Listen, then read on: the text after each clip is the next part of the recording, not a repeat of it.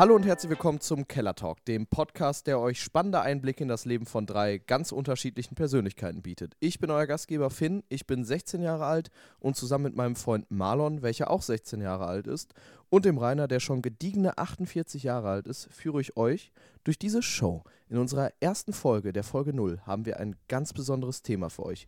Remigration in Deutschland, was ist an dem ganzen Zeug ran und was von AfD-Anhängern verbreitet wird und auf Social Media im Umlauf ist. Seid gespannt auf ein interessantes Gespräch, bei dem wir mit Humor und natürlich auch Ernsthaftigkeit jegliche Themen des Lebens behandeln.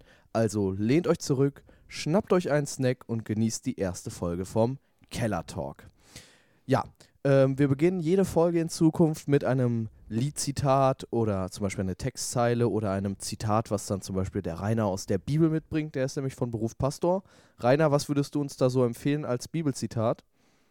Heute? Für euch? Ja, genau heute. Ah, ja, ja, da bin ich ja völlig Ja, da ist er völlig raus. Jetzt muss er die App öffnen, ne? Naja, dann gut, dass du ja erst nächste Woche dran bist. Und Marlon hat uns heute eine äh, Liedzeile mitgebracht und wir dürfen gleich erraten, wo diese wohl herkommt. Dann äh, wollen wir ihm wohl mal lauschen. I sneak around the corner with the blueprint of my lover ist die erste Liedteil, äh, Liedzeile, die ich heute mitgebracht habe. Ähm, und zwar wollte ich da einen Bezug auf unsere erste Folge nehmen, weil wir ja heute die erste Folge, den Blueprint quasi erstellen, indem, wir- indem wir auch noch folgende Themen behandeln. Und zwar, was kostet das Leben mittlerweile und wie wird unsere Zukunft aussehen? Und natürlich auch ähm, das Thema, was ich ja schon in meiner Anmoderation äh, angepriesen habe zum Thema Remigration in Deutschland und was da so alles auf uns zukommen könnte. Äh, Marlon, zu deiner Liedzeile. Ich möchte ja nicht sagen, dass ich das natürlich sofort erkannt habe, weil der Liedtitel natürlich schon in der Zeile war. Äh, ich schätze mal, es handelte sich um das Lied Blueprint Ja, von äh, Rainbirds, einer Genau. 80er-Jahre-Band, die ähm, mit einem relativ bekannten Album ein relativ gute, eine, sag ich mal, relativ gute Chartplatzierung gelandet hat. Platz, Platz zwei war das damals? Ja, das war in den 80ern. Und danach ging es bei den Rainbirds natürlich auch eher bergab, sag ich mal, nach dem Motto One Hit Wonder. Und ähm, ja, ich finde gut, du hast auf jeden Fall da eine Textzeile gefunden, die eine gute Überleitung gefunden hat in unsere erste Folge. Rainer, was hältst du denn davon? Von was jetzt genau? Von der Remigration? Ähm, nein, ich meine erstmal in erster Linie die Textzeile. Zu der Remigration kommen wir dann gleich. Ähm, das sagt mir jetzt überhaupt nichts. Also du hast, du, Diese du mit, Band sagt mir nichts, das Lied sagt mir nichts und die Sprache schon gar nicht. ja, das ist Englisch, ne? Also, Ja, ich bin ja ein deutscher Mensch und ich bevorzuge die deutsche Sprache.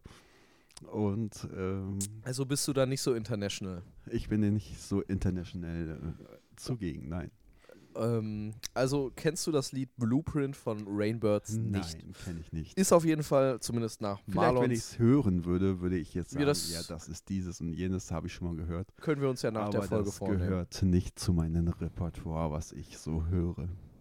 Ja, Marlon und ich können uns, äh, können auf jeden Fall für uns beide sagen, dass wir das Ja. Lied auf jeden Fall empfehlen können. Haben, Und- wir, haben wir beide auch auf Platte? Ja, natürlich. Ist ja auch eine Ja, Grundvoraussetzung. Platten habe ich nie besessen. Ja, das Ich ist schon mal ein bin in einer Minuspunkt. Zeit Verkehrt. groß geworden, da gab es CDs zu kaufen. Er ist zu Die spät groß geworden. Platten sind ein Versager. Auslaufmodell gewesen. Ja, und jetzt ist es wieder ein Einlaufmodell, ne? Und deshalb habe ich erst gar nicht damit angefangen, sondern habe gleich CDs gekauft. Ja. Fataler Fehler, würde ich behaupten. Auf jeden Fall. So, dann wollen wir mal direkt zu unserem ersten Thema der heutigen Folge äh, überleiten, sage ich mal. Ähm, Remigration in Deutschland, da wird ja von AfD-Anhängern gerade viel äh, gesagt und es kursiert natürlich auch viel Falsches und teilweise auch Wahres im Internet herum. Ähm, zum Beispiel das, äh, was auf jeden Fall auf Social-Media-Plattformen gerade völlig äh, durch die Decke geht, ist äh, eine Aussage, dass äh, wohl ähm, alle Ausländer, die sich in Deutschland befinden, nach Nordafrika oder Südafrika abgeschoben Äh, Nord- werden. Nordafrika. Was äh, völliger Humbug ist generell. Ähm, wie soll denn eine Partei, die keine 50 Prozent des Bundestages einnimmt, eine Entscheidung treffen, äh, dass sämtliche Ausländer in Deutschland betrifft? Mir ist das auch äh, in der Schule aufgefallen tatsächlich, dass ähm, viele so sagen, werde ich jetzt abgeschoben, bla bla bla mit der AfD. Rainer, was hältst du denn von dem Thema Remigration in Deutschland und das Abschieben aller Ausländer? Was ich davon halte, ähm, ist schwierig zu sagen. Mm, Inwiefern schwierig? äh, Also ist das jetzt Ich eher, dass du da was Verfassungswidriges sagen willst? Oder? Ich bin da nicht so in der Thematik drin, muss ich ehrlich gestehen. Natürlich bekommt man das mit, dass die AfD da irgendwelche Treffen hatte mit irgendwelchen Menschen aus dem deutsch-nationalen Bereich, aus der rechten Ecke und sie irgendwelche, ähm, sag ich mal, Gespräch, Deportation äh, Gespräche geführt haben, die- Wannsee-Konferenz. die aber rein hypothetisch waren, weil Ja. sie ja überhaupt nicht in der Macht sind oder überhaupt nicht am Drücker sind. Und deshalb ist das alles so ein bisschen Geschwafel, keine Ahnung, was sie da geritten hat, das überhaupt in, irgendwie da zu besprechen. Ähm, ist mir völlig schleierhaft und natürlich ist das, was sie da herausgefiltert oder herausgehauen haben, oder das, was ähm, ähm, diese Organisation da herausgefunden haben will. Ähm, das, was da an das Tageslicht kam, ähm, völlig, völlig absurd. Also völlig. Äh, Also du findest es absurd, was über diese, sage ich mal in Anführungszeichen, Wannsee-Konferenz, äh, kurzer Bezug zum Thema Wannsee-Konferenz. Marlon, könntest du uns noch einmal kurz nahebringen, was die Wannsee-Konferenz damals gewesen ist? Oder bist du da auch nicht so im Thema drin? Ähm, also die Wannsee-Konferenz, das war auf jeden Fall, ähm, boah, da müsste ich mich auch nochmal einlesen. Das hat was, das war 1940. Oh, ich möchte mich da jetzt Ich gerade möchte auch ich weiß keine gerade auch keine falschen genaue. Infos jetzt hier geben. Rainer, Ich Rainer meine, googelt mal eben. Ich meine, Ähm, das wäre 1940 gewesen und das war der Plan äh, der, von der Deportation aller NSDAP. Juden. Ja. Das war der Plan von der NSDAP, die Juden nach äh, in die in die damaligen Kolon, Kolon Konzentrationslager. Also erstmal in, äh, mm, mm, in Kol- wie heißt es noch? nicht Kolonien. Nicht in die Kolonien. Nee. Ich war ganz stark davon überzeugt. Nein, die wollten die, äh, die Juden wurden ja erst deportiert in sogenannte äh, Judenblocks, sage ich mal, Mhm. in Judenviertel und dann letztendlich äh, in die Konzentrationslager. Ähm, und das ist ja dann dieser Deportationsplan. Und ähm, sage ich mal, wenn bei äh, Treffen der AfD über das Thema Remigration, generell dieses Wort finde ich schon ganz schlimm. Migration ist ja einfach, wenn ähm, Leute flüchten aus bestimmten Gründen in andere Länder. Aber wenn dann äh, davon gesprochen wird, von wirklich Deportation in unserem heutigen Zeitalter mit unserem, sage ich mal, historischen Bezug in die Vergangenheit als Land Deutschland, ist das auf jeden Fall etwas, was meiner Meinung nach nicht geht. Wie seht ihr das? Wie seht ihr das denn, Marlon? Ähm, ich muss ganz ehrlich sagen, dass ich von der AfD tatsächlich mal so gar nichts halte und dass ich auch von sämtlichen Aussagen von sämtlichen AfD-Politikern Abstand nehme, weil ich finde das einfach völligen Schwachsinn. Ich finde, das ist eine Partei, die hat nie in den Bundestag gehört und die gehört auch nicht mehr in den Bundestag. Und ich kann diese komischen blauen Herzen in den Instagram-Kommentaren äh, schon, Oder gar auch nicht, auf TikTok. Es, oder ist, auf es ist TikTok. die Hölle. schon gar nicht mehr ab. Das sind solche Spinner in meinen Augen, die einfach kein richtiges äh, Weltbild haben, kein richtiges Bild von der Demokratie haben. Ähm, und das gehört sich für mich einfach nicht. Ich verstehe nicht, warum wir mit so einem geschichtlichen Hintergrund noch die Möglichkeit haben oder noch die, äh, dass so eine Dass Partei, man sich das erlauben kann, dass so eine Partei in unserem Bundestag sitzt. ich finde das und ich finde-. Ich finde es ganz schlimm, dass wirklich äh, eine gewisse Sympathie deutschlandweit mit der AfD, mit einer Partei, dessen Wahlprogramm daraus besteht, das Wahlpro jedes Wahlprogramm jeder anderen Partei, ähm, sage ich mal, einfach nur abzulehnen und sage ich mal, das Parteiprogramm besteht ja wirklich aus einer wortwörtlichen reinen Ablehnung aller anderen Wahlprogramme von jeglichen anderen Parteien. Rainer, was hast du denn da gerade bei deiner ausgiebigen Recherche auf deinem Smartphone herausgefunden? Also zum Thema Wannsee-Konferenz, das war am 20. Januar 1942 in einer Villa am großen Wannsee, wo sich dann der, die nationalsozialistische Reichsregierung und die SS-Behörden getroffen haben und die Sicherheitspolizei und alle und sie haben ähm, den Holocaust organisiert. Also die Vernichtung der Juden war schon vorher beschlossen, aber sie haben organisiert, dass die Juden dann in den Osten deportiert werden, um dort umgebracht zu werden, getötet werden sollen. Also der Massenmord an den Juden wurde dort beschlossen. So kurz und knapp ähm, zusammengefasst. Dankeschön, Rainer. Äh, Rainer, was hältst du denn von der AfD im Allgemeinen als Partei im Bundestag und auch irgendwie gerade, sag ich mal, ähm, umfragenmäßig auf, äh, auf jeden Fall nicht gerade auf den schlechtesten Plätzen. Ja, das macht einen oder macht mir vielmehr schon ein bisschen Sorge zu sehen, dass dort eine Partei, die ähm, ziemlich weit rechts ist, ähm, solche große Zustimmung in unserem Land findet. Das muss man ja erstmal ähm, zur Kenntnis nehmen, dass Ja. es eine große Zahl von Menschen gibt, die dieser Partei gerade ähm, hinterherlaufen.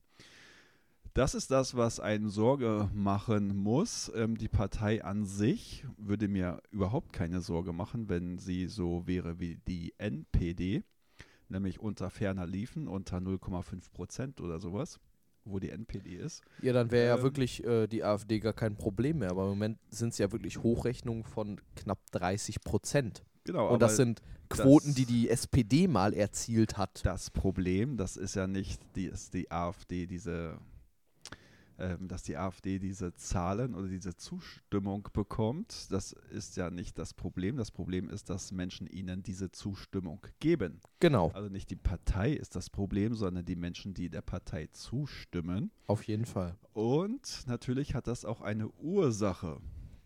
Und da sind wir natürlich bei der grottenschlechten Politik von SPD, Grüne und FDP. Dass das eine Politik ist, die zurzeit am Volk vorbei regiert. Ähm, das ist ja schon bei allen Talkshows besprochen worden, ähm, bei Markus Lanz und wer auch immer. Da hat ja die Ricarda Lang ähm, sich auch blank gezogen. Ähm, es war peinlich zu sehen, dass sie nicht äh, mal wo hat sie sich denn, äh, wo hat sich denn der Pommespanzer blank gezogen? Also von den Grünen, da muss ich kurz eingrätschen, da ähm, halte ich ja nun wirklich Die gar nichts Frage, von. die Frage von Markus Lanz war, wissen Sie denn, was der Durchschnittsrentner in Deutschland an Rente bekommt? Ihre Antwort war 2000 Euro. Ähm, jeder, der einmal schon mal einmal einen Rentenbescheid Gesehen hat, ja. hatte, so wie ich, ähm, weiß, dass nicht mal ich 2000 Euro am Ende meines Lebens bekommen werde.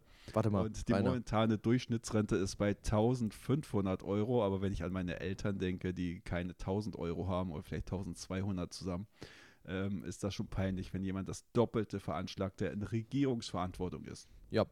Ähm, Rainer, gerade beim Bezug Rente oder generell, ähm, ich möchte da gerne mal äh, einen bekannten Influencer zitieren, äh, Jeremy Fragrance. Er hat gesagt, also 1500 Euro sollte wohl jeder im Monat zusammenkriegen und wenn nicht, dann sollte man einfach mehr verdienen. So, aber als Rentner hat man nicht die Möglichkeit mehr zu verdienen. Ich sag mal, wir sprechen jetzt hier von... Natürlich, du kannst ja dazu Ja, verdienen. natürlich, aber... Du kannst Flaschen sammeln gehen, so wie das die Rentner heute in Ja, Deutschland tun. Aber sage ich mal, wir sprechen von Rentnern, die haben eine Gehbehinderung. Wir sprechen von Leuten, die, äh, ich möchte jetzt nicht sagen, alt und gebrechlich sind, aber es gibt natürlich immer Leute, die sind beeinträchtigt. Und äh, wenn wir von so Leuten sprechen, die kriegen extrem wenig Geld und können sich kaum selbst finanzieren. Und ähm, da muss man wirklich unser Rentensystem überdenken. Ähm, was ja zum Beispiel die FDP in die Ampelkoalition mit eingebracht hatte, war ja die äh, Aktienrente dass man Gewinn bringt, eine Rente entwickelt. Das Problem ist, für diese Aktienrente ist es jetzt schon zu spät. Äh, weil wir sitzen schon in unserem jetzigen Desaster drin, dass wir Renten zahlen für Leute. Also die Renten, die werden ja nicht aus den Rentenzahlungen äh, finanziert, sondern aus den Steuerzahlungen. Ja. Also unsere Renten, die wir jetzt zahlen, das zahlt der Steuerzahler und nicht wir, die wir noch Renten einzahlen oder sowas, ähm, Rentenzahlung leisten jeden Monat. Das ist zwar ein gehöriger Batzen, aber das ist ähm, ein Minimum und der, die Bundesregierung muss da, da jedes Jahr ein paar Millionen, weiß nicht wie viele Millionen, aber es geht schon in den zwei- oder dreistelligen Millionenbereich, ähm, müssen sie ja dazu buttern, um das zu finanzieren, was momentan an Rentnern da ist. Aber hinzu kommt ja, dass zum Beispiel viele Frauen, die jetzt in Rente sind, gar nicht so viel oder gar nicht gearbeitet Ja, haben. auf jeden Fall, weil man Weil- natürlich früher Hausfrau war. Genau, man war Hausfrau. und da äh, nicht wirklich viel gearbeitet haben. Zum Beispiel meine äh, Oma, äh, die war äh, früher immer halbtags arbeiten, im Vergleich zu meinem Opa, der war natürlich Vollzeit arbeiten als Lehrer damals.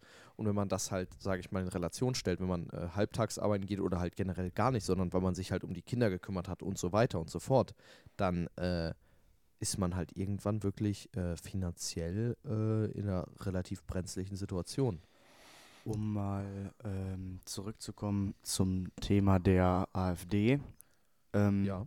Ich finde es sehr, sehr beeindruckend, dass wenn man sich ähm, vor einem halben Jahr ist so eine Karte von ZDF heute veröffentlicht worden, ähm, auf der sich sehr, sehr ähm, gut, anseh äh, gut ansehen lässt, welche Partei äh, in welchem Landkreis ähm, Am, meisten gewählt wird oder am halt in den meisten- Umfragen am höchsten genau, ist. am meisten gewählt ist oder in den Umfragen am höchsten, am höchsten ist. Und ganz interessant zu sehen auf dieser Karte war, dass man quasi dort, wo früher die DDR ehemals gewesen ist, Ja. außer in Berlin, war das ganz, also das ganze DDR, das ganze ehemalige DDR-Gebiet war blau eingefärbt.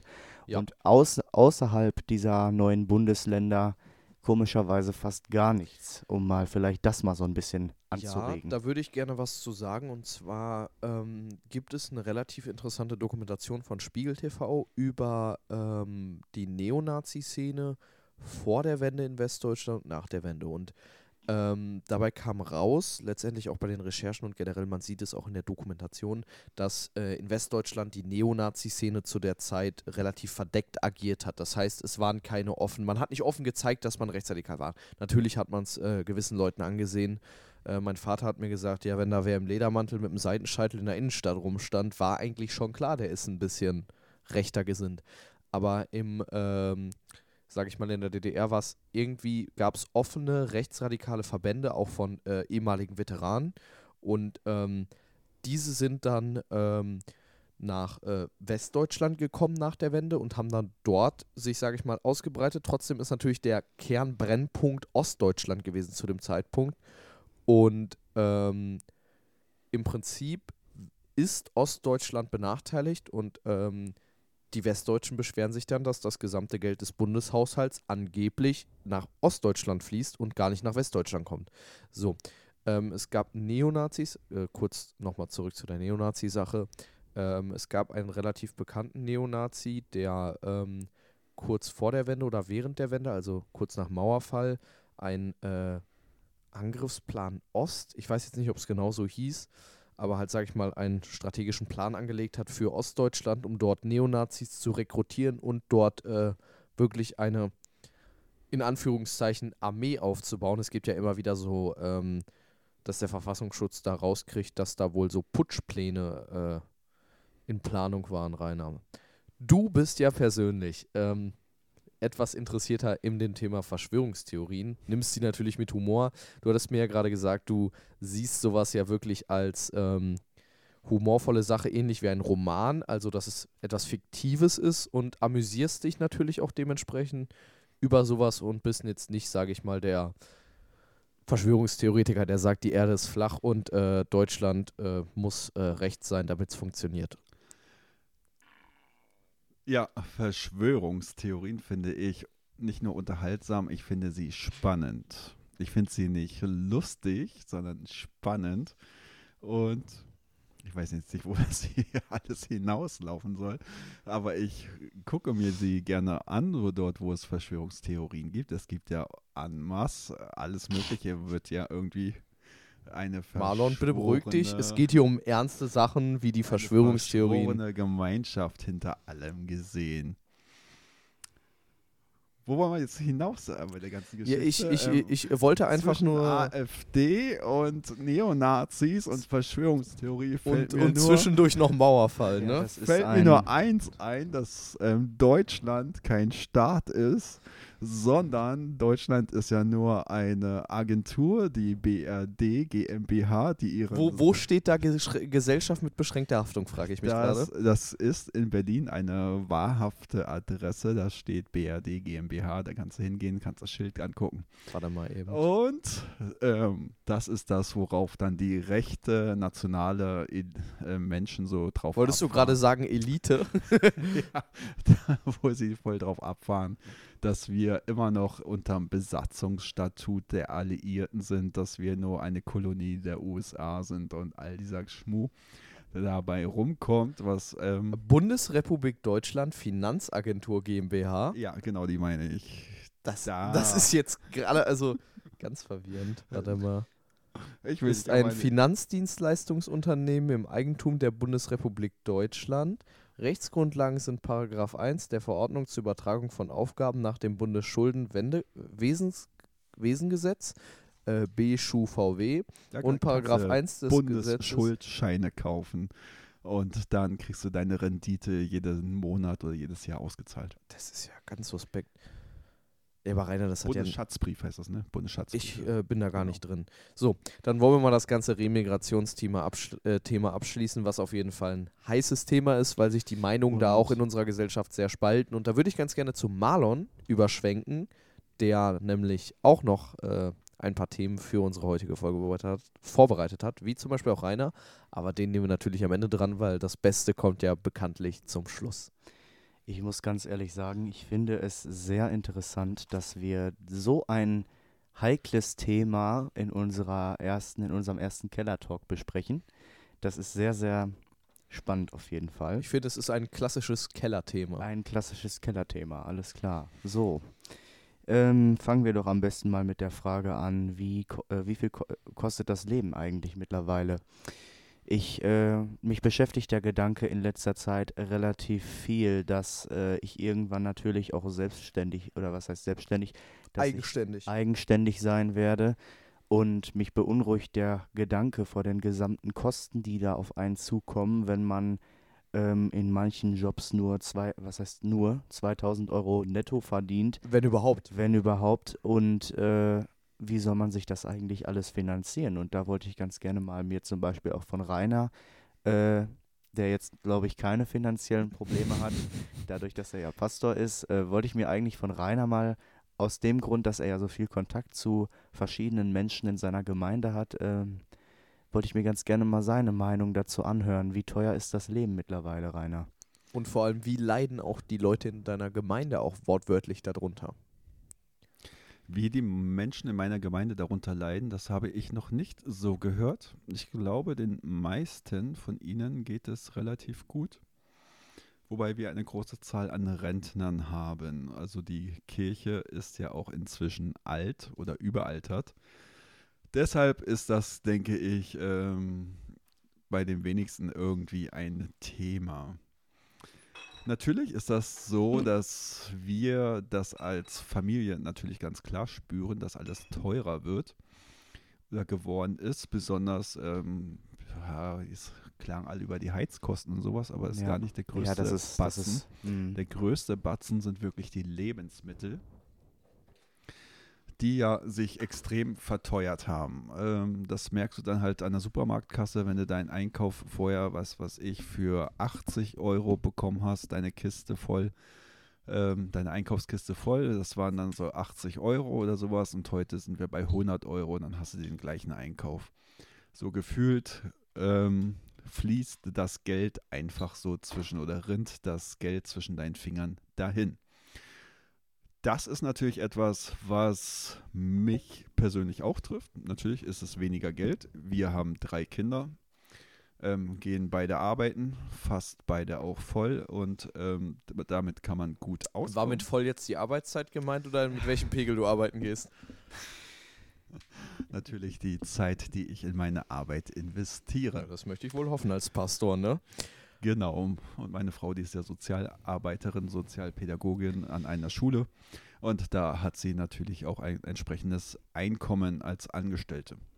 Aber natürlich ist das Geld nicht, es fließt nicht in Strömen und es ist auch manchmal nicht zu knapp. Man kommt gut über die Runden, aber es kannst dir jetzt keine großen Sprünge leisten mehr. Und das höre ich von anderen Menschen auch, die in meiner Lebenssituation sind. Menschen, die ähm, Kinder haben, Menschen, die arbeiten gehen, wo auch beide arbeiten gehen, die sagen, jetzt ähm, müssen wir an diesem Urlaub sparen oder jenen Urlaub sparen oder ähnliche Geschichten. Natürlich so, dass als man wirklich gar nicht mehr in Urlaub fährt, meinst du? weniger als zuvor. Also man spart dann an den Dingen, die man sich einsparen kann, sei es Urlaub, sei es Essen gehen, Ja. sei es irgendwie Kirmes oder was auch immer. Also die Unterhaltungsindustrie, Der wöchentliche Puffbesuch. Also die Unterhaltungsindustrie, die wird oder hat schon oder auch wird auch noch ähm, extreme Einbußen erleben. Und das Innenstadtsterben wird dann wohl weitergehen, um bei den Verschwörungstheorien zu bleiben. Meinst du? Davon- Ja, oder halt auch, ich äh, wenn ich kurz äh, weiterführen dürfte, generell bezogen auch auf die äh, Einkommensteuer, ist das, nee, Mehrwertsteuererhöhung in der Gastronomie, die ja ab dem 1.1. Äh, gilt, aufgrund der fehlenden 65 Milliarden Euro. Komisch. Noch nichts gemerkt, oder wie? Hm, doch, aber ich finde es ganz schön komisch, dass da so. Ne? Ja, ist- dass, dass, dass man, merkwürdig. mein, mein, Ja, ich hatte mit meinem Opa beim Schachspielen drüber gesprochen und er sagte, es ist doch wohl, es sollte einem bewusst sein, dass man Geld aus einem Vorjahr nicht in den Haushalt des nächsten Jahres übertragen kann.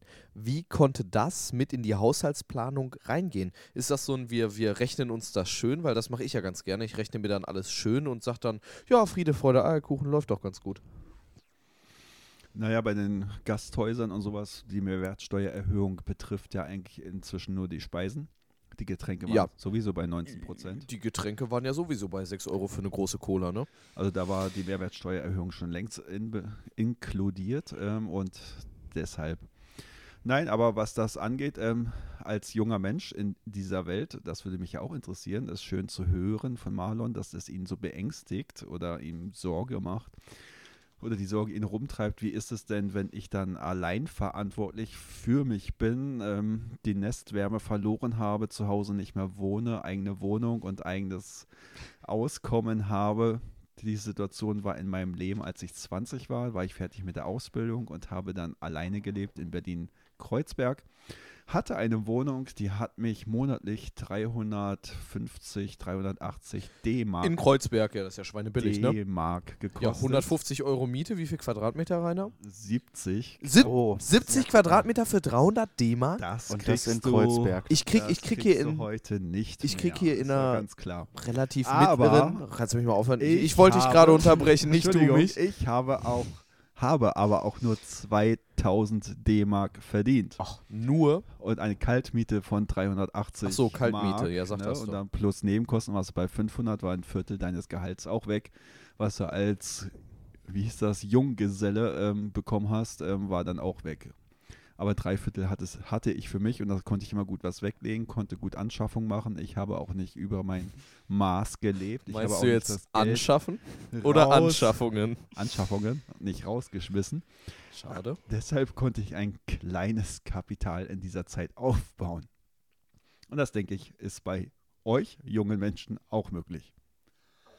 Ja, also schon mal ganz interessant. Ähm, Wie deine- Rainer das sieht, auf jeden deine Fall. Meinung dazu zu hören. Ich äh, finde das sehr nett von dir, dass du hier so auf meine Frage eingegangen bist und, Einen ähm, großen Monolog gehalten hast. und ja genau. Ja, Finn macht es einem nicht einfach, hier zu Wort zu kommen. Ja, Ja, das ist, aber das ist, ähm, naja. Ähm, ich weiß nicht, ob wir jetzt vielleicht lieber mit einer Frage von Finn wieder weitermachen. Ich meine, du hättest auch zwei gehabt? Ich ähm, wollte eigentlich noch was zu dem Thema tatsächlich sagen. Ja, bitte. Zu dem Thema ähm, Eigenständigkeit, was ja zum Beispiel dich, Marlon, und auch generell mich ja auch betreffen wird. Rainer steht ja schon mittendrin. Wir finanzieren uns natürlich noch durch die Eltern. Aber ich denke natürlich auch gerne weiter an meine Zukunft. Ich äh, breche jetzt mein Abitur ab und fange zum 1.8. eine Ausbildung als Bankkaufmann an. verdiene dann ungefähr 1000 Euro netto im ersten Lehrjahr, etwas darunter 980 Euro oder ähnliches. Und ähm, Wie viel im ersten Lehrjahr? 1000 Euro knapp. 1000 Euro, das Ähm, wären 2000 D-Mark. Wenn Das ich, habe ich, als ich meine Ja. Ausbildung beendet Ja, habe. Also, ja, wo sind wir gelandet hier? Ja, muss, aber ich, ich- muss äh, kurz dazu sagen, dass wenn ich jetzt am 1.8., weil ich ebenfalls mein Abitur abgebrochen habe, man will es gar nicht glauben, ähm, wenn ich jetzt ne, die Ausbildung im öffentlichen Dienst anfangen würde, die ich, äh, bei der ich jetzt auch ein Monat, ein Monatspraktikum mache, jetzt demnächst, ähm, würde ich auch so 1000, 1100 Euro netto verdienen tatsächlich. Deswegen, äh, ich weiß nicht, ne, aber wenn ich so höre, dass Freunde von mir äh, gestern 600 Euro oder 600 ähnliches verdienen Euro im Handwerk. ein Freund In von dem, mir, was am meisten gesucht wird. ein Freund von mir äh, will Elektriker werden, den habe ich gestern vor der Fahrschule noch gesprochen. Der hat mir gesagt, äh, 1100 Euro, bist du, bist du des Wahnsinns. Ich verdiene 600 Euro als Elektriker in der Ausbildung. Ja. Das ist, äh, also da muss man ehrlich sagen, dass wenn man jetzt äh, sich an die Handwerker zurückdenkt, die eigentlich ja so gesucht sein sollen, Sind sie auf jeden Fall auch. sind sie auch, aber wenn man jetzt so an die, an die, äh, wenn man jetzt so darüber nachdenkt, dass man da ja angeblich viel Geld verdienen soll, dann finde ich das schon ein bisschen interessant, dass das Ausbildungsgehalt noch so, noch so niedrig in Ja, Anführungszeichen auf jeden Fall. Ja, aber das, anfängt. das war zu unseren Zeiten auch so. Also du kannst ja inzwischen ähm, Euro mit D-Mark gleichrechnen. Also mein Einstiegsgehalt als Ausbildungsbeginn im ersten Lehrjahr waren 777 D-Mark. Im zweiten Lehrjahr waren es 800 irgendwas D-Mark. Im dritten Lehrjahr waren es 900 irgendwas. Und im vierten Lehrjahr und letzten Lehrjahr waren es dann, ich glaube, 1000, knapp 1000 D-Mark. Ja. Also Ähm, das steigert sich ja von Lehrjahr zu Lehrjahr. Und du läufst ja da eigentlich nur mit. Ähm, du bist Mhm. mehr ein Kostenfaktor als ein als jemand, der irgendwie Profit rein. Ja, fegen vier Jahre lang ist, glaube ich, nicht so angenehm. Nein, äh, zurück zum Thema, sage ich mal. Und ich habe mir natürlich dann auch Gedanken gemacht, äh, weil ich möchte eigentlich am liebsten während der Ausbildung noch ähm, ausziehen bei meinen Eltern und in eine eigene Wohnung ziehen mit einem guten Freund von mir zusammen. Und äh, wir haben uns natürlich dann auch Gedanken gemacht, wie schaffen wir da so eine Art Haushaltsplanung wie in der Regierung, nur ohne fehlenden 65 Milliarden bitte. Und ähm, wir würden ganz gerne eine Wohnung haben, natürlich drei Zimmer, dass jeder sein eigenes Zimmer noch hat. Ähm, und wir gucken hier in der Umgebung und wir liegen nicht unter 650 Euro warm. Und dann, wenn wir das Ganze mal, sag ich mal, wir streben jetzt mal eine Wohnung für 600 Euro warm an, dann liegen wir pro Person bei Kosten von se- 300 Euro allein nur für die Miete. Ja. Ähm, dazu kommen natürlich dann noch Internetnebenkosten, wenn wir eine Garage, einen Stellplatz äh, Ja. haben, kommt nochmal Geld dazu. Dann sind wir bei knapp 400 Euro allein für Wohnung und was wir halt dort so haben. Natürlich auch die Erstanschaffungen, wenn wir da halt die Wohnung auch einrichten wollen. Die richtet sie ja nicht äh, von alleine ein, sage ich mal. Und das sind ja natürlich extreme Umkosten, vor allem äh, als jemand, der in der Ausbildung ist. Und rein hypothetisch, äh, ich, ich rechne immer gerne mit, ähm, wenn ich an meine Verpflegung denke, mit 10 Euro am Tag. Das sind so um die 300 Euro im Monat. So, dann haben wir allein schon 400 Euro weg für äh, die reinen Wohnkosten. Dann haben wir nochmal 300 Euro weg, dann sind wir 700 Euro weg. Also Dann habe ich noch vielleicht 300 Euro. So, Die Erstausstattung in meiner Wohnung waren die abgeranzten Möbel meiner Eltern. ja, ich, Ähm, äh, wenn ich kurz eingrätschen dürfte, Marlon, bevor du anfängst. ja. Ähm, unser Plan war, äh, wir ernähren uns, weil ich mag gerne den sehr antiken Möbelstil des Biedermeier, der Bieder, Biedermeierzeit, der englische Möbelstil des 18. Jahrhunderts ist wirklich so was, was ich sehr gerne mag und wir wollten uns da wirklich von eBay Kleinanzeigen ernähren und nicht auch nur einmal zu Ikea fahren. Nee, tatsächlich, also wenn ich jetzt darüber nachdenke, äh, würde ich zu Hause ausziehen. Ich muss ehrlich sagen, wenn man darüber nachdenkt, ich beispielsweise bin ein unfassbarer Fan der 80er, auch was Möbel angeht. Also ich bin tatsächlich, ich bewege mich auch nicht außerhalb dieses äh, Jahrzehnts, was also alles grundsätzlich Kleidungsstil aus den 80er Jahren finde ich mega, Musik aus den 80er Jahren finde ich mega und auch Möbel aus den 80er Jahren finde ich mega. Man muss nur natürlich auch bedenken, dass es da so ein paar Möbelstücke gibt, die, mh, naja, die man bei Oma und Opa wiederfindet. Das wiederum finde ich dann nicht mehr schön. Ja, ich, ich finde das gar nicht schlimm. Ich habe ja zum Beispiel in meinem Zimmer auch Schränke von meinen Großeltern, aber ich bin da wirklich irgendwie gefangen in den Du- frühen 60er Jahren. Ja, ja, richtig. Aber du hast es ja auch geschafft, würde ich mal sagen, ähm, das in deinem Zimmer authentisch aussehen zu lassen. Und deswegen würde Ja, ich hab- so, also so eine Einrichtung bei mir, wenn ich das auch schaffen würde, das so authentisch einzurichten, auch nicht stören. Ja, weil ich, ich versuche es ja wirklich nicht. Ich versuche da nicht irgendwie so neue Sachen mit reinzubringen, sondern ich versuche es wirklich auf dem altmodischen, klassischen Stil zu halten. Ähm, und das natürlich auch dementsprechend anzugehen. Nicht, dass wir gleich noch als Innenarchitektur-Podcast gelten, aber ähm, ich versuche auf jeden Fall da auch, ich habe ein Wählscheibentelefon, was auch tatsächlich Ich habe funktioniert. hab dasselbe. Ich Genau versuche da wirklich, ähm, sage ich mal, äh, das rüberzubringen, dass nicht, ich versuche, diese Zeit zu sein, in dem, wie ich mein Zimmer einrichte, sondern ich versuche, dass sobald man diesen Raum betritt, dass man in dieser Zeit ist. Dass es kein Sein ist, sondern ein Ist-Zustand. Dass man, sobald man diesen Raum betritt, dass man es erlebt, wie es damals war. Bis auf meinen Schreibtisch, da bin ich sehr unzufrieden Also- mit, weil der halt sehr neumodisch wirkt. Also prinzipiell möchtest du, also ich finde schon mal die Einrichtung von dir dermaßen gut. Ich muss sagen, es ist äh, in meinen Augen ähm, unfassbar, dass du es geschafft hast. Was habe ich geschafft? Dass du, äh, tut mir furchtbar leid, dass du es geschafft hast, äh, dich so schön einzurichten und deine Dass ich Möbel, mich so schön ja, dass eingerichtet du habe. es geschafft hast, dein Zimmer so schön Ich einzurichten. wollte schon sagen, So. habe ich mich selber eingerichtet. Also ich weiß schon, in welches Zimmer ich nicht gehen werde. Rainer, möchtest du mal eine, möchtest du mal eine Damit- Besichtigung? ich muss mal damit, ganz kurz- Damit bei mir keine traumatischen Erinnerungen hochgespielt Welche werden. traumatische Aus den Erinnerung? 80er Jahren. Ich muss Nein, ich, ich habe ja, ich hab ja die eingrätschen. 60er. Marlon hat die 80er. Ich hab, Marlon. aber meine Zimmer, äh, meine Möbel sind alle von Ikea, die fliegen auch raus, wenn ich, Ich, hab, ausziehe. ich habe es tatsächlich geschafft, meine Ikea-Möbel auf ein Möbelstück zu reduzieren, das noch raus muss. Meine Oma hat ähm, mir mal gesagt, dass sie findet, wenn sie im Fernsehen die ganzen Neubauhäuser und Wohnungen sieht, dass sie findet, dass es äh, regelrecht steril in diesen ganzen Ja, genau.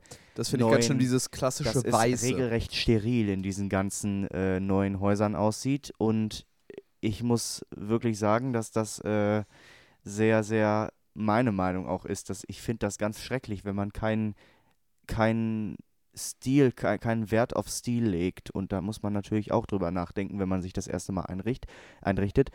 In, seinem, in seiner Wohnung oder wo auch immer. Aber ich finde schon, dass äh, die Idee, Möbel bei Ikea zu kaufen, nein, bei, bei Darauf zu Kleinanzeigen- verzichten. darauf zu verzichten, Möbel bei Ikea zu kaufen, denn ich äh, habe mir selber schon mal aus Spaß nachts um drei, als ich nicht pennen konnte, bei Kleinanzeigen Küchen angeguckt aus den 60er, 70er, 80er Jahren. Du kannst eine komplette Küche in Für allen, unter 500 Euro. in allen möglichen Ausführungen schon für 180 Euro bekommen. Und wenn du so über, überlegst, wenn du dir deine Möbel bei eBay Kleinanzeigen kaufst, machst du dir erstens, tust du dir einen Gefallen damit, dass das Möbel sind, die dir selber auch gefallen Und, und- dass die wirklich äh, ewig halten. dass sie ewig halten, als zweiten Punkt. Und als dritten Punkt ist es auch noch, ähm, natürlich hat es auch einen Wert. Du, du hast was, was, es ist quasi eine Wertanlage auch noch. Und als vierten Punkt, ähm, du, du bist, äh, bewegst dich umweltfreundlich noch. ja, Als, es ist ja äh, Recyceln. Und ich als Anti-Grünen-Wähler muss ja sagen, dass ich damit was Gutes tue. So, wir würden jetzt kurz diese Folge vor den nächsten Themen kurz unterbrechen und eine kurze Trinkpause einlegen. Wir hören uns in Kürze wieder.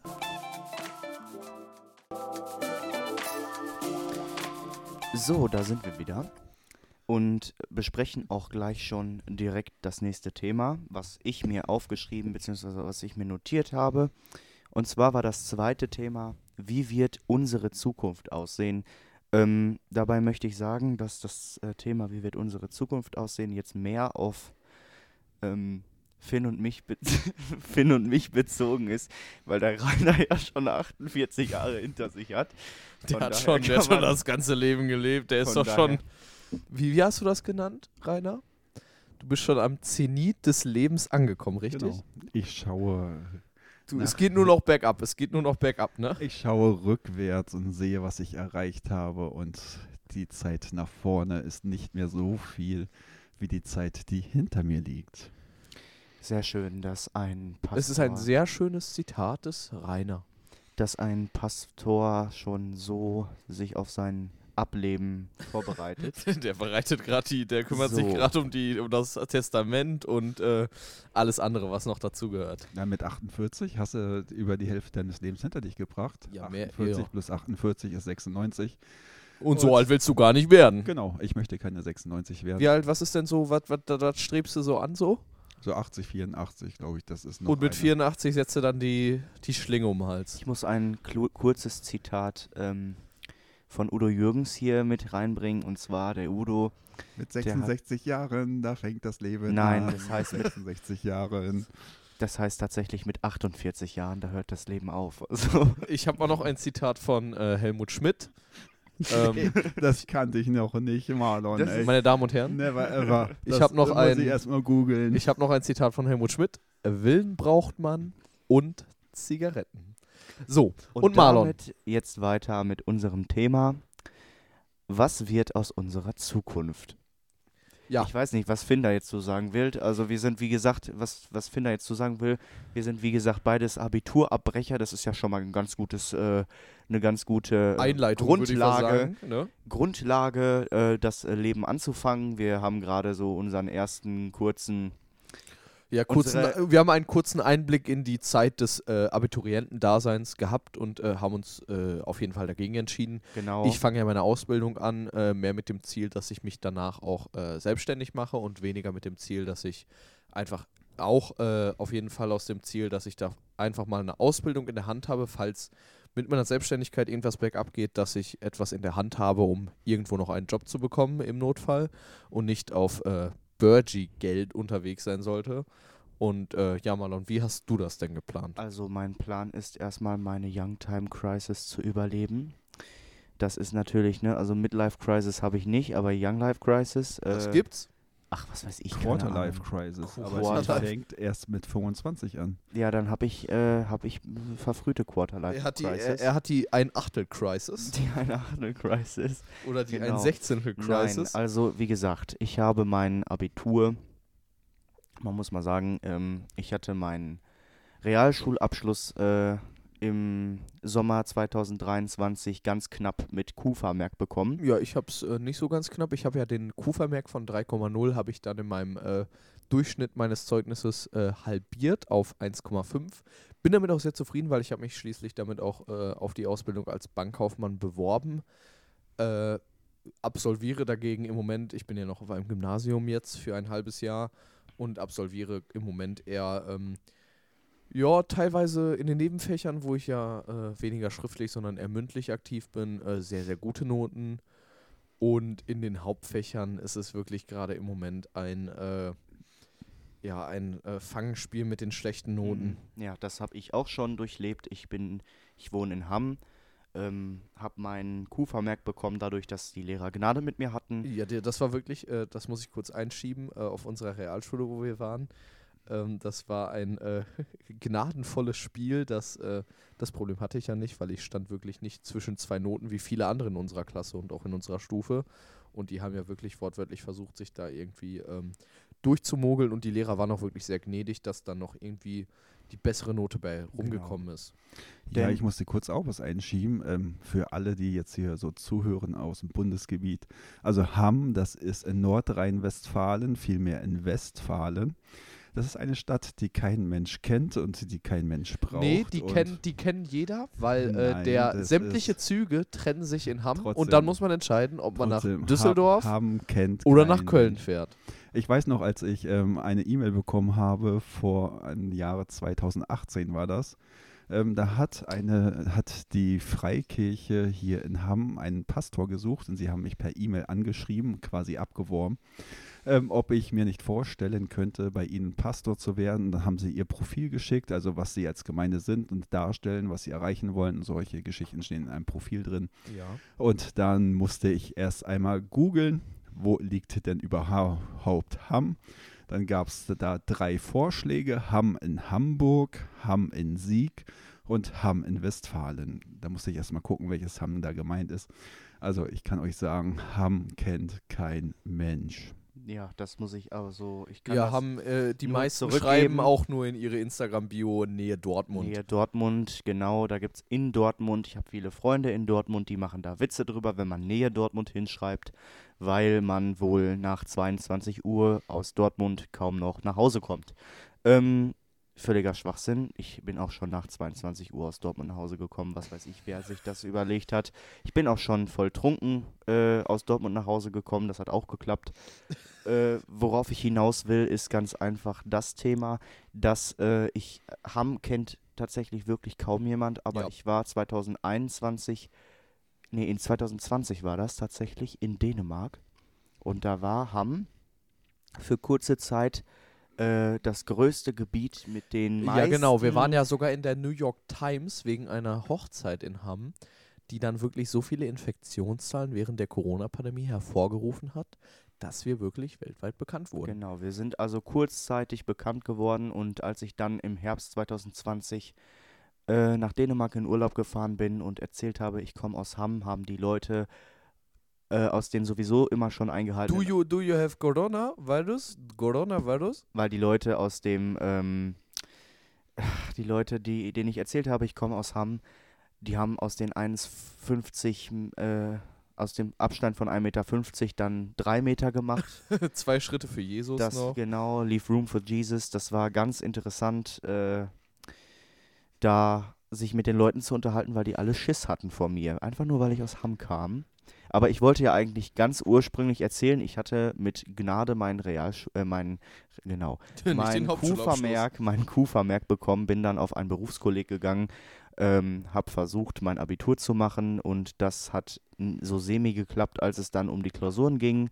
Ähm, dadurch, dass die Bewertung an Berufskollegen ganz anders ausfällt wie an, Real, an der Realschule, wo ich, muss ich sagen, man, auf der Realschule kriegt man fast alles irgendwie, um es mal auf gut Deutsch zu sagen, in den Arsch geschoben Ja. an Noten, an guten Noten. Und dann fängt es erst richtig an. Ich war dann auf dem Berufskolleg, Berufskolleg und hatte dann quasi, ähm, äh, also auf dem Berufskolleg hatte dann quasi in Deutsch stand ich immer zwei oder eins und stand dann fünf und das Ja, war ich auch stand, ich stehe vier. Ich bin ja nicht direkt aufs Berufskolleg gegangen, sondern ähm, tatsächlich aufs Gymnasium, weil ich mir mal wieder etwas zu viel vorgenommen habe. Ich war äh, kurz zur Info, äh, von der fünften bis zur sechsten Klasse war ich bereits auf einem Gymnasium und bin dann äh, zu Marlon auf die Realschule gewechselt und dachte dann, komm Finn, machst du mal Abitur, vielleicht kannst du ja danach was Nettes studieren. Und dann äh, hat mich ein guter Freund, der Tom, äh, irgendwie darum bringen können, dass ich dann doch eine Ausbildung anfange, aber auch generell, weil es irgendwie auf dieser Schule, es ist ein enormer Druck, der wirklich in der Oberstufe auf Ja. einen zukommt Ja. und äh, selbst wenn es auch nur ein Berufskolleg ist, ist es immer noch ein enormer Druck. was heißt nur, ich muss dazu sagen, dass mein Vollabitur gleichzeitig lief mit der Ausbildung zum Erzieher. Und das sind zwei Sachen, die ineinander gehen und auf dem Berufskolleg werden auch Vorgaben eingehalten, die auch, also auch in- auf Gymnasium, auf Gymnasien, auf Gymnasien, int, ähm, jetzt nochmal Ja, ja, die Abiturprüfung ist ja immer noch Genau, dieselbe. es ist dasselbe im Prinzip, Berufskolleg oder Gymnasium. Du hast immer denselben Scheiß äh, am Arsch hängen. der dir da reingeprügelt wird, der dir da reingeprügelt wird. Es ist jede Stunde ein neues Thema. Also es war wirklich eine. Es ist auch nicht mehr dieses äh, Erklären, was wir von der Realschule kannten. Du musst Rainer- selber klarkommen. Genau. Genau, es, es wird dir nichts mehr erklärt, wortwörtlich. Also es ist kaum irgendwas, was dir erklärt wird, Das- sondern die erwarten von dir, Dass du es weißt. dass du es weißt. So. das soll alles selbst Rainer, wie war das sein. denn früher in den äh, 80er, 90er Jahren bei dir?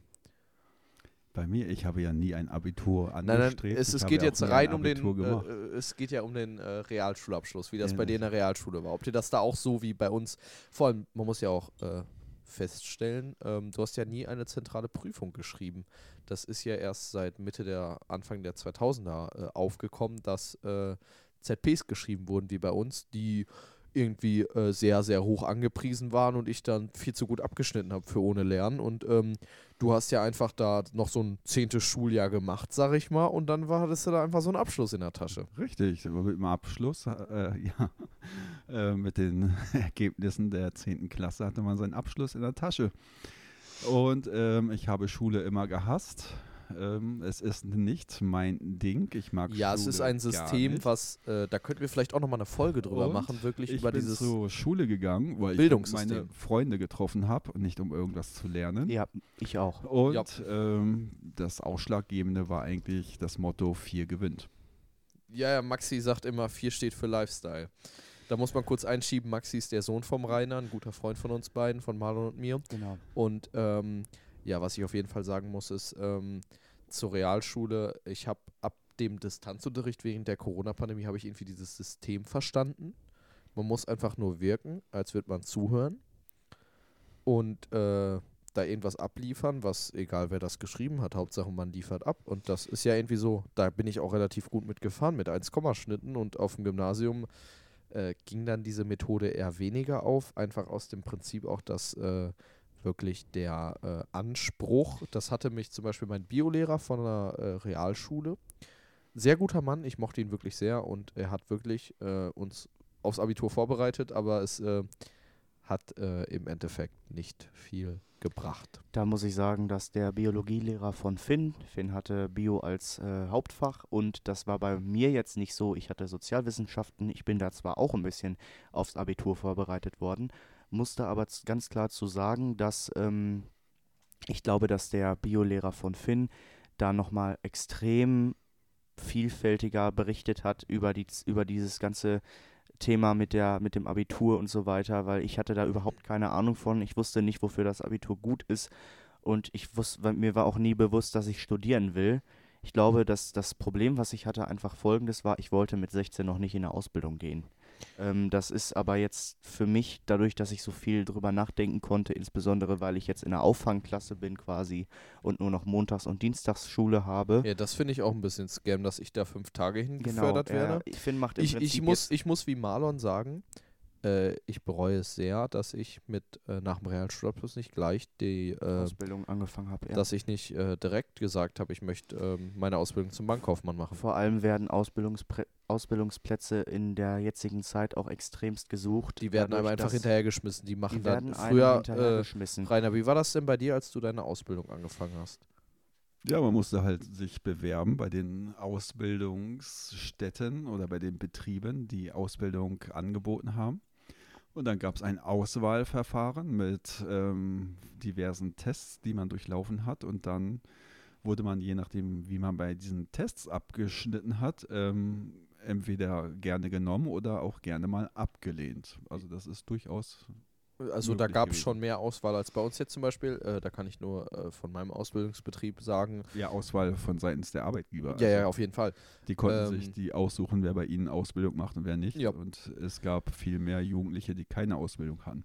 Ja, und bei mir war es so, ich ähm, musste auch einen äh, Einstellungstest online machen. Der äh, sollte angepriesene ähm, zwei Stunden dauern. Ich war in äh, 40 Minuten fertig und habe ja damit auch letztendlich den Ausbildungsplatz bekommen. Aber ich ähm, dachte auch, es war natürlich ein gewisser Druck. Du hast ja damals äh, nicht nur eine Bewerbung geschrieben und ich habe mich ja wirklich zielgerichtet an einem, bei einem Betrieb beworben.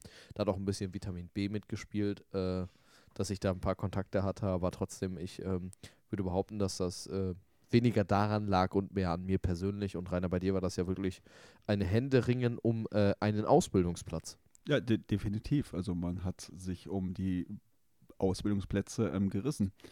Und je größer der Betrieb war, umso lukrativer war es ja. Und im Industriebetrieb, die haben noch am besten bezahlt, war es natürlich sehr schön, wenn man dort einen Ausbildungsplatz ergattert hat.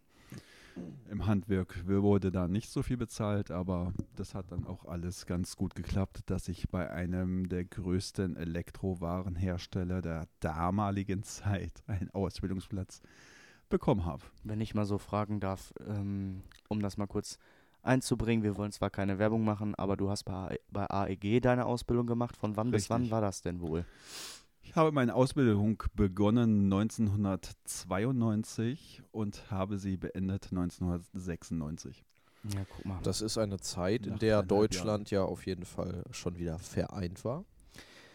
Und die Wiedervereinigung stattgefunden hat, die Mauer war gefallen und äh, die Treuhandanstalt, äh, äh, der Chef dieser wurde bereits äh, ermordet. Und äh, ja, die Treuhandanstalt, äh, kurz zur Info, äh, Marlon guckt hier etwas äh, ja, ich zwielichtig. wollte grad fragen, was ist denn jetzt los? Äh, die Treuhandanstalt war äh, die Anstalt, die dafür zuständig war, sämtliche Unternehmen der DDR, aus, also aus der Planwirtschaft, ähm, an die freie Marktwirtschaft bzw. an die ähm, soziale Marktwirtschaft äh, umzustellen. Also und da VEB. wurden dann, Die Betriebe wurden auf gut Deutsch verschachert. genau, die Betriebe wurden für verdammt wenig Geld an äh, westliche Unternehmer verkauft. Ach Und so. ähm, Für den Der Chef- symbolischen Wert Genau. von einer D-Mark. ja, da Und wollen wir jetzt wurden- nicht, da wollen wir jetzt nicht genau und drauf dann eingehen. wurden auch Betriebe zurück abgewickelt, ähm, Betriebe, die ähm, zum Kombinat der VEB oder VBB hießen sie, ähm, gehörten. Und ähm, dann gab es auch ähm, Ansprüche oder Rückansprüche, also Erbansprüche. Zum Beispiel die Firma, wo ich gelernt habe, war dann die AEG und die hatte dann Ansprüche auf Betriebe im Osten der Republik ähm, die sie wirksam gemacht haben und die haben die Betriebe dann halt einfach nur so zurück überschrieben bekommen, ohne dass irgendwie Geld oder sowas geflossen wurde und dann fanden die ganzen Umstrukturierungen in diesen Betrieben statt. Da ich in einem Ostbetrieb der AEG später gearbeitet habe, haben wir das dann auch so, äh, oder ich ähm, am eigenen Leib miterlebt, ähm, wie solche Dinge manchmal abgegangen sind. Genau, und ähm, was man sagen muss, ist dann Berlin der 90er Jahre. Die Mauer war gefallen. Ja, es war ja eine Umstellung. Auf einmal war Berlin dreimal so groß. Genau, Berlin wurde zur Großstadt und ähm, da sind viele Betriebe auch ins Umland umgesiedelt, also aus Berlin raus und deshalb gab es dort auch eine große Massenarbeitslosigkeit in Berlin der 90er Jahre, ähm, wo dann auch viele Proteste und sowas stattgefunden haben. Ja, ähm, nochmal zurück zur Treuhandanstalt. Ähm, der Chef dieser wurde dann, äh, ich meine Anfang der 90er Jahre durch, äh, vermutlich, es gibt eine relativ interessante Netflix-Dokumentation darüber. Ähm, er wurde ermordet durch wahrscheinlich die zweite oder dritte Generation der RAF, äh, bekannt als die Rote Armee-Fraktion, also bekannt als RAF. Die haben ja auch äh, Politiker entführt äh, und die wurden, äh, denen wurden auch äh, Obdach geboten äh, von der DDR letztendlich, von Stasi-Männern. Aber ich glaube, auch für so Sachen wie die Stasi könnten wir auch auf jeden Fall noch in Zukunft die ein oder andere Folge aufnehmen. Ja, Ja. das könnte man ja so ähm, gestalten. Wir haben auch gerade in unserer Trinkpause ähm, schon über zukünftige Themen in unserem Podcast äh, gesprochen und Ein wenig philosophiert, würde ich haben behaupten. sehr gute, würde ich, ich würde sagen, sehr gute Gesprächsthemen schon für die kommenden äh, paar Episoden gefunden und ich gehe mal ganz stark davon aus, dass sich das hier weiterführen wird, weil das ist eine so gesellige Runde und ich muss, an, muss ich an der, an der Stelle mal sagen, ich kann gar nicht mehr sprechen. Ich bin, irgendwann ist man auch, au- hat man es auch ausgesprochen. Ähm, äh, ja, also wie gesagt, ich bin sehr, sehr zufrieden, hier in dieser Runde sitzen zu dürfen und es macht mir auch recht Spaß, ähm, dass wir hier so gute Themen gefunden haben, mit denen man auch gut sich unterhalten kann, dass wir ins Gespräch gekommen sind und ähm, ja, da wollte ich mich mal bei euch beiden bedanken. Ja, wir haben zu danken, würde ich behaupten. Da würde ich jetzt Ja. auch mal für Rainer mitsprechen. Und Vielen Dank. ähm, ich muss auf jeden Fall sagen, dass das äh, sehr gut klappt äh, und auf jeden Fall besser als erwartet, dass wir wirklich in äh, schöne, auch äh, gerne mal abschweifende Gespräche gekommen sind, die auch dann auch gerne mal in ganz andere Richtungen ausgeartet sind, wie zum Beispiel, als wir über den Mauerfall und Reiners Zeit in der Ausbildung in Berlin gesprochen haben und dann auf einmal bei der Treuhand, äh, Treuhandanstalt gelandet sind und bei sämtlichen anderen Sachen. Und ich finde einfach, dass das äh, etwas ist, was auf jeden Fall in Zukunft so weitergeführt werden muss, weil ähm, klar, es ist wichtig, dass man auch einen Leitfaden hat, aber ich finde so Gespräche, die dann auch gerne mal abschweichen, abschweifen mit unserem notorischen Halbwissen, das wir hier so an den Tag legen, ist auf jeden Fall eine nette Sache, die wir auf jeden Fall in Zukunft auch gerne so weiterführen würden. Rainer, hast du sonst noch vielleicht ein paar nette Worte, die dir zu Die wir zum Abschluss unserer ersten Pilotfolge an das Publikum, äh, die du an das Publikum wenden möchtest. Ja, was soll ich ja jetzt Der Herr ist Ende- mein Hirte. Nein, also Ein paar Bibelzitate. wir haben ja irgendwie mit so einer komischen Textzeile angefangen, ähm, mit Ja, der ich ja hier überhaupt nichts anfangen kann. Also verabschieden wir uns hier mit einem Satz von einem Künstler aus den 90er Jahren, der ähm, sich selbst das Leben genommen hat, was ein großes Drama war. Kurt Cobain. Und er hat folgenden Satz geprägt, der, auch in dem Internet kursiert. Ob er wirklich von ihm ist, weiß ich nicht, aber es wird ihm zugeschrieben. Jedenfalls. Und er hat gesagt, ihr lacht, weil ich anders bin. Ich lache, weil ihr alle gleich seid. Das ist ein schönes Abschlusszitat und damit bedanken wir uns fürs Zuhören, wer es bis hierhin geschafft hat bei unserer Pilotfolge. Ich bedanke mich bei euch allen, dass ihr zugehört habt und natürlich auch bei Rainer und Marlon, dass wir in äh, Rainers Keller hier unsere Podcast-Folge aufnehmen konnten. Und ähm, ja, vielen Dank. Danke, Finn, für deine Gastgeberschaft hier. in Ja, meinem- ich habe ich hab die Moderation übernommen, aber heißt ja nicht, dass ich hier äh, Gastgeber bin in deinem Keller. Ne? Ich habe einfach nur das äh, Amt des Gastgebers, äh, die Rolle des Chefs übernommen.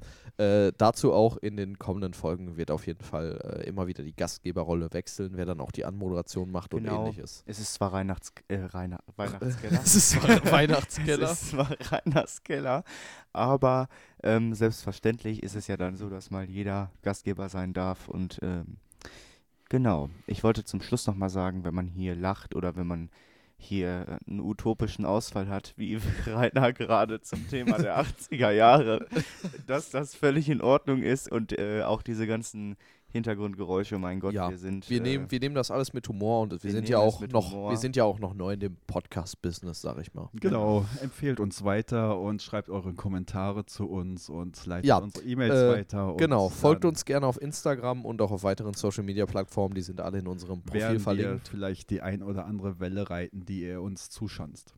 Genau. Äh, ja. Ähm, ja, dann bedanken wir uns recht herzlich und äh, bis zum nächsten Mal in der nächsten Woche mit einer weiteren Folge vom Keller Talk.